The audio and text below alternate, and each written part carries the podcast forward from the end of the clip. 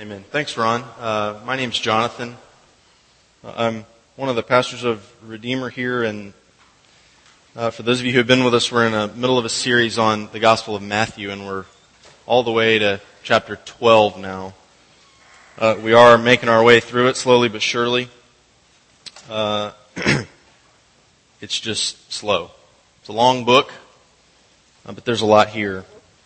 So as we've been in this series, uh, we have been looking, at least for the past, I want to say about seven or eight weeks now, no, not quite that many, at what it means or looks like to become a disciple of Jesus.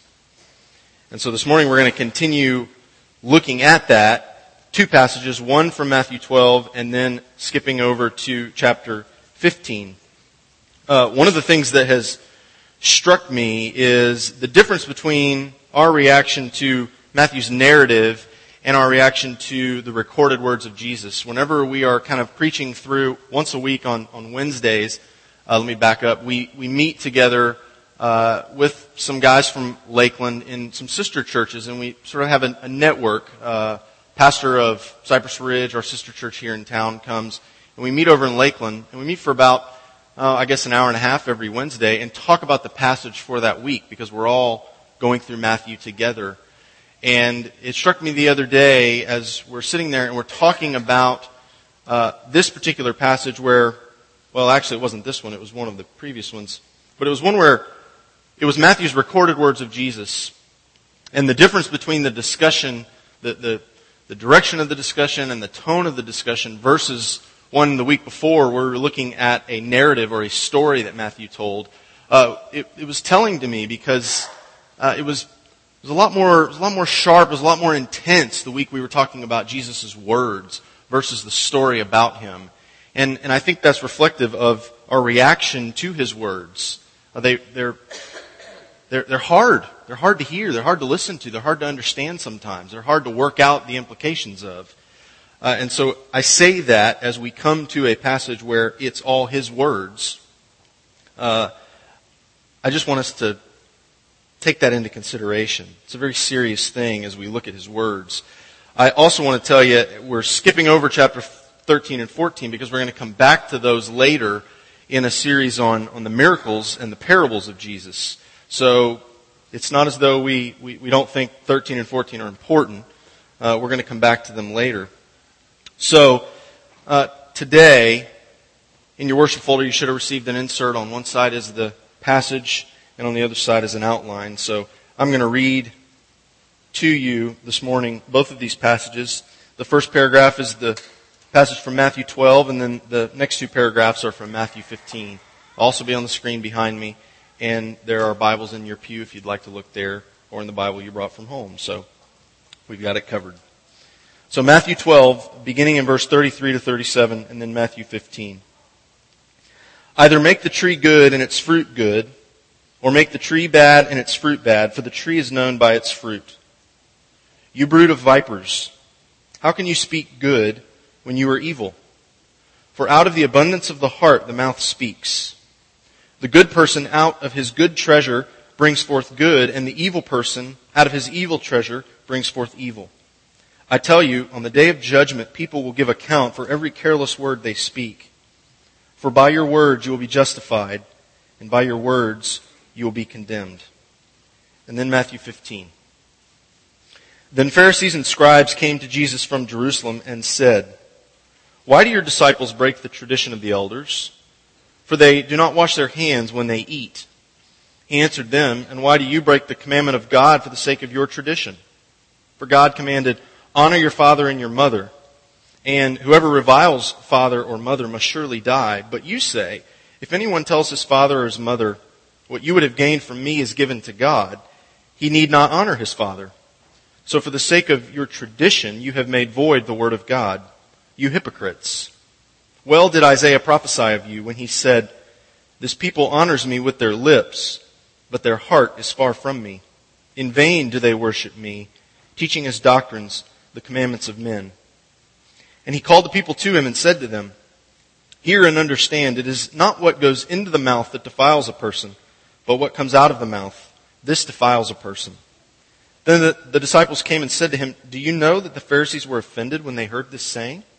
He answered, Every plant that my heavenly Father has not planted will be rooted up. Let them alone. They are blind guides, and if the blind lead the blind, both will fall into a pit. But Peter said to him, Explain the parable to us. And he said, Are you still also without understanding? Do you not see that whatever goes into the mouth passes into the stomach and is expelled? But what comes out of the mouth proceeds from the heart, and this defiles a person. For out of the heart come evil thoughts, murder, adultery, sexual immorality, theft, false witness, slander. These are what defile a person. But to eat with unwashed hands does not defile anyone. This is God's word uh, for us this morning. Uh, as we continue to kind of look at Matthew, there are three things I want to highlight, and they're on the other side of the insert that you should have gotten in your worship folder. Uh, three things about this passage that, that points out to us how we use our words and what that's a reflection of. Uh, and it operates out of the context of Jesus' interaction with the Pharisees. Now, I, I want to just to give you one caveat as I start here. Uh, I'm very nervous about this passage. Um, obviously, I have to use words to communicate to you. Uh, and chapter 12, Matthew 12, verse 36, will, will haunt me forever until I die. Um, because it's very frightening when I begin to think about my life, all whole 32 years of it, uh, or the way that I've used my words in the last week, or the last couple of hours, or the last five minutes. Uh, so I want to, as we start out, consider this. These are very rough numbers, but the average male speaks approximately 6,000 words a day. Uh, the average female, granted these are averages. Some of you men are saying, okay, not sure I speak 6,000, and the average female speaks 8,000. Okay, that's the average. Some speak more, some speak less. Okay? But as we, as we go through this, I, I just want to underscore the fact and pray for me. Uh, this is very frightening to talk about the way we use our words and the reflection that it is uh, of what's going on inside of our hearts. So I, I, spent a lot of time considering this week how I use my words, uh, which has led me to look further uh, and deeper at the blackness of my own heart. Uh, and so it's it's been kind of scary. So there's three things. Uh, first, the danger of tradition and how tradition can tend to focus or lead us to examine only outward or externals versus what's going on inwardly. Secondly, uh, how Jesus redefines defilement and uncleanness for us, uh, and how huge the problem is, which leads us to number three: what's the solution for that? Uh, our only hope, our only way to, to become clean. So first, the danger of tradition. I want to give you the context and some of the background here because uh, if maybe you're new to the Bible or unfamiliar with what's going on here, it's important to kind of get uh, why this uh, why this little uh, tiff with the Pharisees uh, starts. Jesus and his disciples, if you look at uh, the last few verses of, of, chapter 14 of Matthew, they've crossed over the Sea of Galilee and they've come to Gennesaret. and verse 1 is remarkable when you consider that uh, it's approximately 60 miles from Jerusalem up to Gennesaret. Okay, so verse 1 of chapter 15, then Pharisees and scribes came to Jesus from Jerusalem. So the Pharisees and the scribes felt so strongly about the need to confront Jesus that they would travel 60 miles to talk with him about why they heard his disciples weren't washing their hands. I mean, that's how important the tradition was to them. So the first thing to figure out is what the Pharisees mean by the tradition of the elders. Okay, verse 2. Why do your disciples break the tradition of the elders? Well, most scholars, most commentators describe it as a body of oral teaching that commented on the law and interpreted the law according to the opinion of the rabbis. So in Jesus' day, the Pharisees had almost come to equate the tradition of the elders with the scriptures. They were almost equivalent in authority. And what it was, what the word literally means is a handing over. So the goal of traditions was to make a fence around the law, And if you, if you, if you obeyed these practices, then it protected you from getting close to disobeying the law. So it was meant as a, as a protection, as a barrier. If you followed them, then you wouldn't be, or so the logic went, you wouldn't never be in danger of breaking the law. And the issue they have with Jesus was concerning the washing of hands before eating. Now, this is not a matter of personal hygiene. You know, why don't your Pharisees, uh, why don't your disciples wash their hands, Jesus? You know, you could get sick. You know, there's diseases. This is first, the first century after all, right? Uh, it was a matter of ceremonial defilement. You got to go all the way back to Exodus chapter 30, where the law stated that priests must wash their hands and feet before ministering. But what happened was the tradition of the elders extended this to all people and was concerned with removing defilement incurred in daily life. So they had all kinds of unclean things you might encounter in the ordinary course of life and that might be touched with your hands. So the way it went was if you made contact with the unclean thing, that made your hands unclean. And then when your unclean hands touched food, that infects the food, and then you ingest the food into your body, and at that point, your whole body's unclean. All of you is unclean. So, unclean hands touch unclean food, which enters a body, makes the whole person unclean. Now, the scribes and the Pharisees had developed a scrupulous, and when I say scrupulous, I mean scrupulous, meticulous, down to the itty bitty details. Okay? Some of us are like this with, you know, the way we hang our clothes in our closet. Right? The, the most meticulous, scrupulous way of doing things. That was the Pharisees. So they had this system. Water must be poured because only running water could remove defilement. And the issue becomes for them, as they've heard Jesus interacting with people around the area and they've heard he's got this group of disciples, why aren't they washing the proper way before eating? That's the issue. So Jesus fires back at them. He says, religion for you guys is a matter of formally keeping practices. It's not a matter of the heart. And we all can agree tradition is good and valuable, but only if it reinforces the true intent of the law. It's frightening to consider Jesus is deliberately distinguishing between God's commands and the tradition of the elders to the extent that they are opposed to one another. He's not saying, despite your tradition, you break God's commands. He's saying, because of your tradition, you break God's commands. Look at verse 3. Why do you break the commandment of God for the sake of your tradition? So you are, Jesus is saying, replacing the command of God with your tradition. So he points to an example of uh, Corban, it's called. Uh, that is verse 4. He says, God commanded, honor your father and your mother, and whoever reviles father or mother must surely die. Now he just quotes from the law, one of the Ten Commandments, and then a place later in Exodus. But you say, if anyone tells his father or his mother, what you would have gained from me is given to God, he need not honor his father.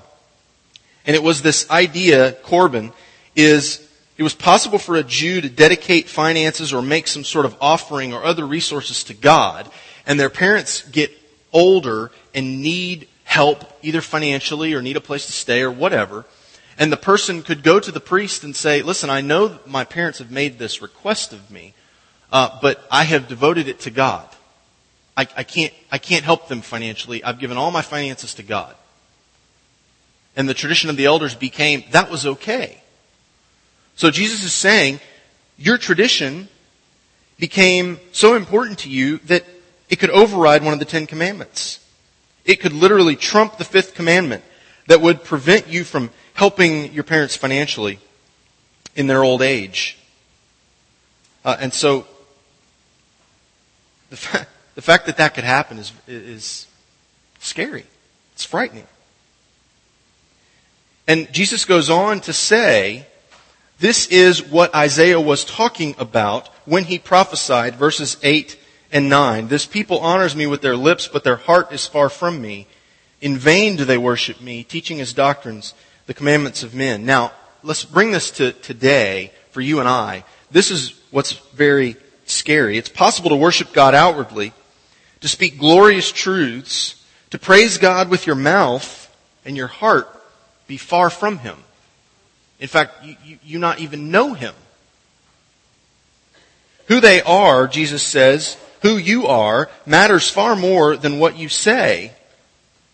And Isaiah was saying to his people in uh, the, the, the days of the kings, and Jesus was saying to his people in his day, and he's saying to us today, that you can have good words, but be lacking in good works. Your heart can be far from God, even though outwardly everything looks great. And I'll give you an example of that, and it comes from my own life. Uh, growing up, I grew up in a in, in a, a church. The tradition doesn't matter, but I became a, a helper in the church.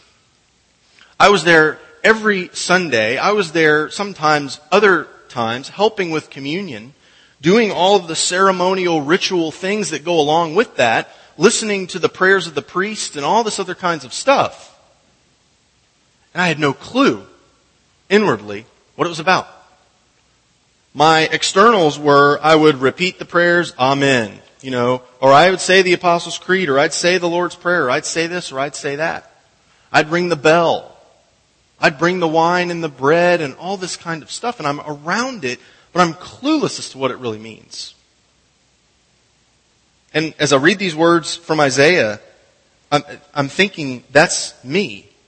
I was honoring, honoring God with my lips, but my heart wasn't anywhere near Him.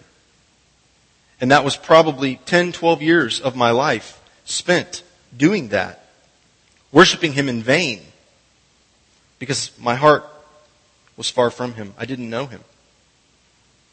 So, Jesus really does highlight for us the danger of taking a tradition, uh, supplanting it, or supplanting the Word of God with it, we should say, and then beginning to take that tradition and, and, and use it to define obedience, to define holiness, to define faithfulness. So he begins from that point on to redefine what it means to be unclean. So, move on to the second point, which he gets to in verse 10 of chapter 15. What's the source? In verse 10, he redefines it. He traces it to a completely different place than the Pharisees and the tradition of the elders. Jesus says what truly makes you ceremonially unfit to stand before God is the corruption on your insides, the corruption of your heart. This is what the Pharisees were missing. Being unclean is not acquired by physical contact and can thus be cured by some appropriate ritual practice. Uncleanness lies at the very root of who you and I are. No amount of ceremonial washing is going to cleanse a person of their heart's corruption. That's his point. The Pharisees had come to say, if I get ceremonially unclean, I can't stand before God, I can't eat, I can't do, so I just need to wash. Jesus says that, that, that's not going to cut it. That's not good enough.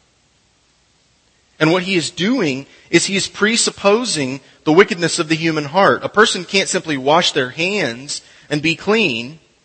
As Jeremiah said in uh, Jeremiah 17 verse 9, our hearts are deceitful and desperately sick. We can't understand them. Who can understand them? So he begins to say there's really two components here. There's our mouth and then there is our heart our mouth reflects what's in our heart. So I kind of want to start here with the mouth and then go deeper to the heart. So first the mouth. One of the most significant signs of our uncleanness is what comes out. How we use words and how we use our tongue can shed light on the state of our hearts. Jesus is mimicking a doctor doing a routine physical exam, right? They ask you to stick out your tongue and ah, so that they can, what's going on inside? You, ever notice that? They might could tell something funky is going on in the rest of your body just by looking at your tongue or looking back into the back of your throat. The Bible is very clear on its teaching with the power of words. Proverbs, just to give you a couple of verses out of Proverbs. These really, uh, these just, uh, they cut me down pretty, pretty quickly. Proverbs 15 verse 4, a gentle or healing tongue is a tree of life but perverseness in it breaks the spirit. Proverbs 18 verse 4, the words of a man's mouth are deep waters. Proverbs 18 verse 6, a fool's lips walk into a fight and his mouth invites a beating. Proverbs 25 verse 11, a word fitly spoken is like apples of gold in a setting of silver. Isn't that beautiful? How many words have you spoken this week that have been fitly spoken, appropriate, useful? And then uh, my, my favorite and also the one that is just really uh, gives me the heebie-jeebies is 18 Proverbs 18 verse 21. Life and death are in the power of the tongue. Life and death are in the power of the tongue. How many of us have said at some point during childhood or heard children in a play area say, sticks and stones may break my bones, but words can never hurt me? How many of you have said that? That's a lie. As my seminary professor Steve Brown said, it's a lie from the pit of hell and it smells like smoke. That's what he would tell us. The irony is that children say that to one another and then they spend the rest of their lives affected by the words that are spoken about them or over them or to them. The effect that the words have on their lives. And yet we, we sort of flippantly as children say that, when in reality we know the power of words on, over our lives. I mean, some of you today are living with the implications and the effects of words over you spoken when you were children. It's scary. Given the Bible's teaching, the statement really should say, sticks and stones may break my bones, but words can sink into my soul and destroy me. Words are powerful things. If you think about for a second how many divorces, how many wars, how many suicides, how much brokenness start because of careless words. One commentator on the Bible says this, what is done to you is of very little account compared with what is done in you. Words can destroy confidence, morale, marriages, and families in a way that sticks and stones can't. They bring wars and murders. They're like sparks. They're like bombs. In fact, words are so important that Jesus says in chapter 12, verse 36, the first passage that we read, every careless word that you and I speak, we will have to give an account for on judgment day. Now, what does he, what does he mean there with every careless word? It literally means words, inactive words, idle, thoughtless. Now think about your week. If those stats I mentioned are true, then men multiply 6,000 by 7 and ladies multiply 8,000 by 7. That's your total words for the week. That's your word count for the week. Now get this. This is, Jesus says every careless word you and I spoke, we will give an account for on the day of judgment. Every single one. Now, if you're like me, uh, and you're prone to things like sarcasm, cynicism, criticism, judgmentalism, then uh, I'm really, I'm really undone to think about this. If I think about my week. And until you come to see how powerful and effective for good or for bad your words are, you'll not cower, you'll not shrink back when you hear that statement of Jesus's. But he goes further because something more important is under our words and that's what he that's what that's what he's after. Whether our words are spoken carelessly or on purpose, Jesus says the mouth reveals what's in the heart. Chapter 12 verse 34, he says, out of the abundance of the heart, the mouth speaks. What comes out reflects what's inside. So literally Jesus says, whatever is overflowing or boiling over or in excess in your heart, it's from that source that your mouth will speak. Look at what comes out of our hearts according to Jesus. In chapter 15 verse 19, he says these kinds of things. Evil thoughts, murder, adultery, sexual immorality, theft, false witness, slander, what do these things reveal about the abundance of our hearts? Well, the question for you and I is what's filling yours? What's your heart overflowing with? If what comes out of my mouth is sarcasm and cynicism, which if you know me, you can say amen. Thank you. Whoever said that. Then my heart is overflowing with things like, and this is true, hopelessness, unbelief, judgment, a high sense of my opinion. Because after all, I mean, you know, what you're doing, if I say what you're doing is stupid, it's obviously stupid. Because my opinion matters more than anybody else's. That's what that, That's what that's breeding. That's what that's saying is going on in my heart. Not just I like to be funny. It is unbelief, hopelessness. They will never change. That thing will never change. That situation, that person, whatever will never change. So you and I have to come to terms with what is your heart overflowing with? What's, what's in excess? What's boiling over out of your heart? It's important to remember Jesus' understanding of the heart and ours might be a little different. And this is important to, to understand what it is he's trying to get at. For the biblical worldview, the heart is what makes us tick. It's the center of our being. It, it's our feeling, our, our thinking, our desiring, our willing. In the Bible, you can think with your heart. It's not simply the seat of emotions. It's the source of your will. Uh, in, in our day and time, 2010, you know, Western culture, when we talk about our heart, oh, my heart aches or, or, or that breaks my heart or whatever, we're usually talking about some sort of emotional thing, some sort of, uh, uh, I don't know, deep, uh, deep feeling kinds of stuff. And, and the Bible really doesn't, really doesn't equate the heart like that. In the Western mindset, thought and memory are functions of the brain or of the mind. But here's the, the, the mind-boggling thing is in biblical Hebrew, there's not even a word for mind. Proverbs 4 verse 23 says, guard your heart, for it is the wellspring of life. So in the biblical worldview, and this is what Jesus was trying to get at, to say to the Pharisees, you guys think if you touch food, you eat the food, then that corrupts your whole body. Jesus says, your heart's corrupt. Therefore, if your heart is black or sick or defiled, then your whole person is defiled. That's why his teaching was so radical because he makes the problem far bigger and far more substantial than a matter of washing defilement off your hands. If the problem really is in our hearts, then how do we get cleansed? That's the issue. That's the issue he's attacking because the Pharisees weren't. They weren't teaching that. They weren't getting after that. So you see how huge the problem is if, if, if that's how corrupt our hearts are. And you can, you, your, your mouth will tell on you every time, well, almost every time. Uh, then how do we how do we get cleansed? What's the solution?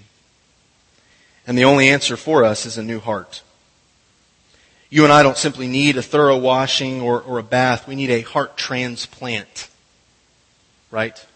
We need a heart transplant. And if you know anything about heart surgery, which Obviously, I don't. Although I have witnessed one live uh, before. A couple of months ago, I got to, to go in and uh, witness a, a, surgery that uh, David Dodd, who, who's up here playing the uh, guitar most weeks, does uh, every day of, of his life. He just goes in and opens people's hearts up and operates on them. You know. Well, what you going to do today? Oh, we're going to replace a mitral valve. Oh, really? Okay. And, you know, I'm in the middle of that thing, and it hits me right in the middle of the search. That's a real person on the table. It's not a cadaver. That's a real person. There's all these lines going up and down. That means they're, they're alive and then they're going to turn this machine on and it's going to breathe for the person for like 10 minutes. I mean, my mind's just spinning and they're all in there just, what you doing this weekend? Well, you know, I'm, as they're, as they're working away, working away, working away. If that's how intense and how complex that is, then what would it take for you and I to get a new heart? Not, not, not physically, but spiritually. The prophet Ezekiel uh, has a marvelous passage that foreshadows the work of Jesus and God's work in our, our lives.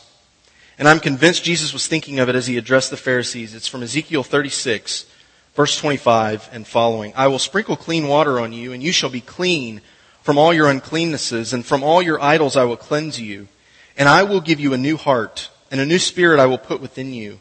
And I will remove the heart of stone from your flesh, and give you a heart of flesh. And I will put my spirit within you, and cause you to walk in my statutes, and be careful to obey my rules. I mean, Dr. Dodd could go in and, and, and do a heart transplant and take your physical, your old one out if it's broken and put a new one in. But by doing that, he, he's not making you right in the sight of God. Your, your, your heart's still corrupt. That, that new heart he's putting in there is still corrupt. It's only when God says, I'll give you a new heart. I will replace your heart of stone and give you a heart of flesh. Uh, that you and I can stand before Him. A hard heart is defiled and desperately sick.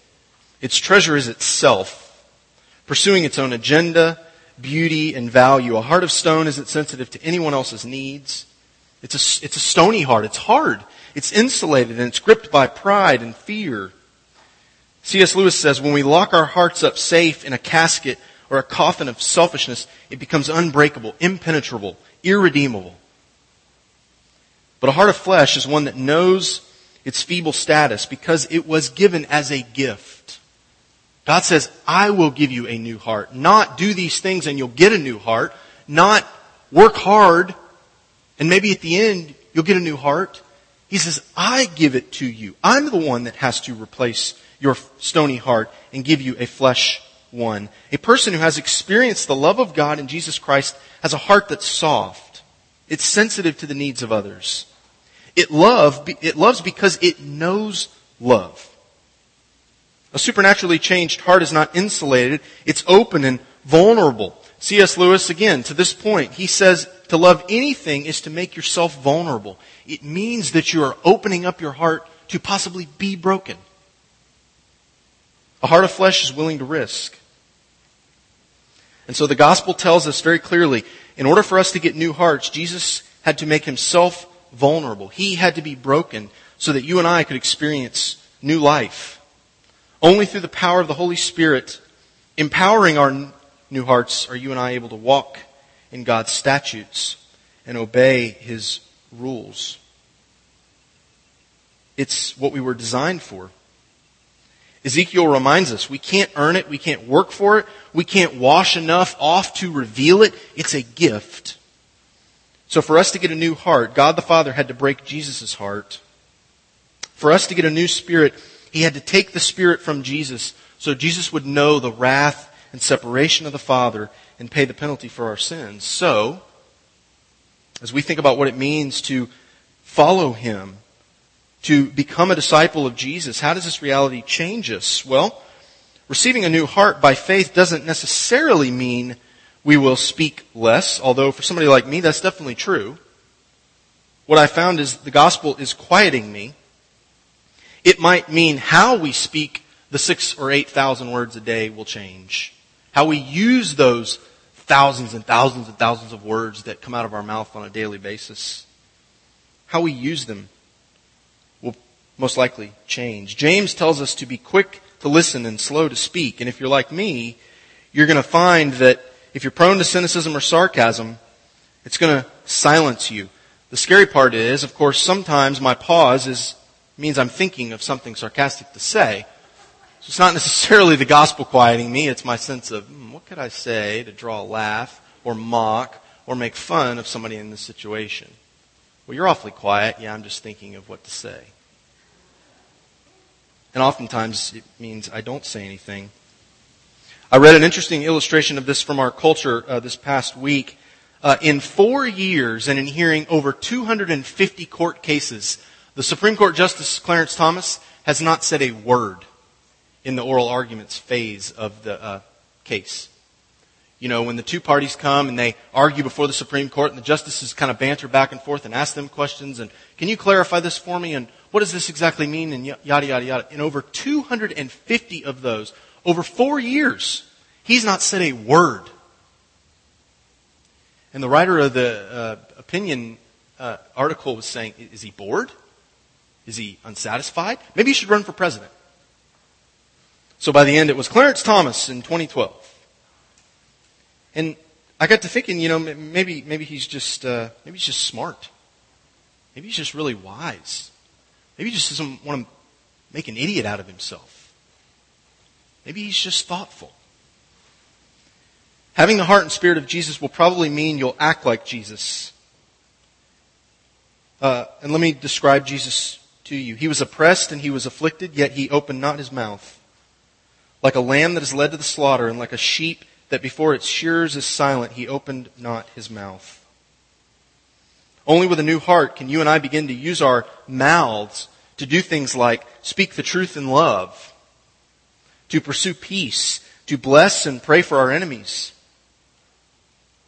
Remember back in chapter 6 verse 21 what Jesus says, where your treasure is, there your heart will be also. If you weren't here for that sermon, go back and listen to it. The connection for us is this. If our heart is what makes us tick, then whatever our heart is set on, whatever it draws life from, that's our treasure.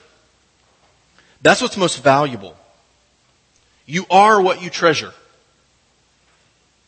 A heart that's been gripped by the wonder of the gospel will be vulnerable and broken, sensitive to the needs of others and willing to risk being broken. We love, the Bible says, because he first loved us. And a gospel shaped heart is one overflowing with the glory and beauty of Christ, a humility and a security from an experience of grace, and it's one that displays character traits like, listen to this list, love, joy, peace, patience, kindness, courage, gentleness, self-control, compassion, humility, poverty of spirit, thankfulness, now get, get that, get those character traits in your head. Can you imagine a community of people that lived like that? What that would look like? That's our prayer. Let's pray this morning the Spirit would make us into a people who, because of our new hearts, display the character traits uh, that the Spirit gives to us, and that by doing that we might change our city and our world. Let's pray. Uh, Father, we stand in awe this morning that you would, through Ezekiel, say to us things like, I'm going to give you a new heart, and I'm going to put my spirit within you, and I'm going to cause you to be able to obey my rules. I'm going to cause you to be able to do the things that are pleasing to me and reflect my glory. And I, I pray for us this morning that as we contemplate what it means that our words reflect what's in our hearts, that we would spend a great deal of time thinking about the state of our hearts. What, what's coming out of our hearts? What's overflowing? What's in excess? And if it's the beauty and glory of you, then I pray you would continue to move us toward greater and greater faithfulness. And if it's not, I pray we would bow on our knees, repent, and believe. And ask you to replace our heart of flesh, excuse me, our heart of stone, with a heart of flesh. And may you be glorified as a result, we pray. In Jesus' name, amen. Uh, what I, I, hope we've learned from this passage this morning is uh, you, you, can't, you can't do enough uh, to earn acceptance in God's sight. You can't wash enough. Uh, you can't do enough worship. You can't speak enough things about Him. Uh, that's not going to make you acceptable to Him. The only thing that will is a new heart. Uh, and He alone can give that to you. Uh, and from there, from that new heart, begin to flow out things like love, joy, peace, uh, new new creations. That's that's what we become. So uh, as you go, if uh, if you're convinced of that, if your faith is in the one who can do that, in Him alone, uh, and He and He alone is your inheritance, then receive this blessing, this benediction over you to equip you, to empower you, remind you as you go uh, to live for His glory and accomplish the mission He's given to us. So receive the benediction. May the Lord bless you and keep you. May the Lord make his face to shine upon you and be gracious to you. May the Lord turn his face toward you and give you his peace both now and forevermore. Amen. Go in his peace.